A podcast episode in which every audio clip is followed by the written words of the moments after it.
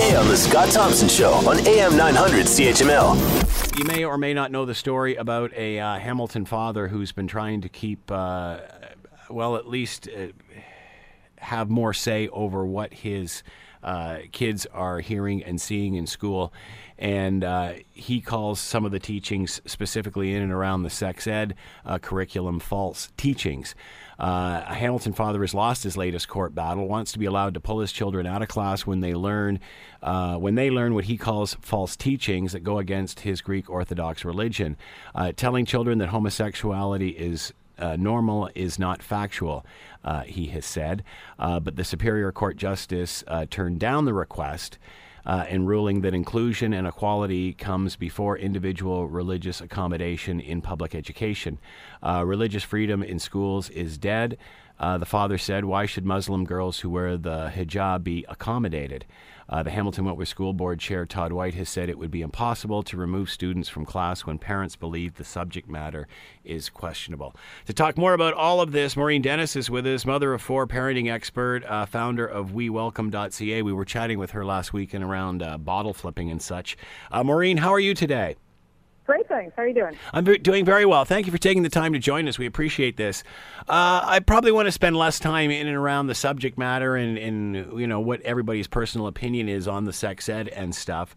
Um, and I guess my greater question is, and in your thoughts on, um, should parents be allowed to customize their kids' education? How much leeway should we have with it when it comes to such things as uh, taking them outside of the box of what a normal uh, classroom is about? Well, you know, it's an interesting it's an interesting way of looking at it from this father's perspective, because, you know, he's looking at it and, and thinking he, he, his real goal is to protect his children, which as parents we can all understand. The problem comes in is when we try to draw this line on what normal and, as he would say, fact-based um, education is. And so, you know, when you look back in the story, his real his real um, issue came in when um, a speaker came into the school and basically called his religion archaic. And from there, this, this looks like this story has snowballed um, to a point where, you know, it's gone much beyond that too. He has a he has a list, and these lists, I think, is where it really comes in to be just not not practical, not um, fitting with what the school board's policies are. I mean, as a parent, inclusion and equality are hugely important to me, and that is what the public school um, mandate is, is around these conversations. So it's really difficult to say, you know, as a part of um, education that is in- inclusive and promoting equality, to then be taking kids out for different topics because they don't agree. You know, and so what, what and some about... of his lists are really curious, you know?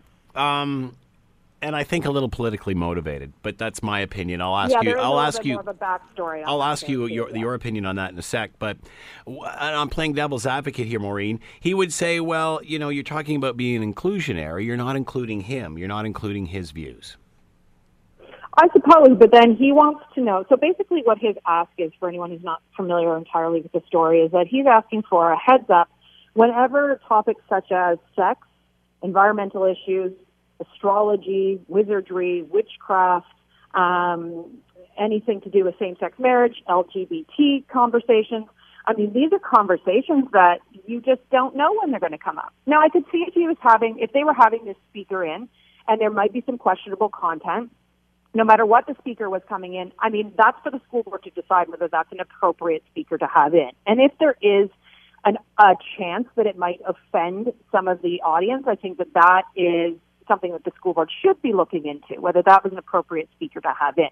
However, everyday conversations within the classroom, that that is really difficult. Could you imagine a teacher's position in trying to figure out whether this conversation about, you know, little Sally who, who spent the weekend with her two moms going to the zoo, whether that's an appropriate conversation to have? And so that's, I think, where, you know, what he's looking for and what it has snowballed into were two different things. Want to hear more? Download the podcast on iTunes or Google Play. And listen to The Scott Thompson Show, weekdays from noon to three on A M nine hundred C H M L.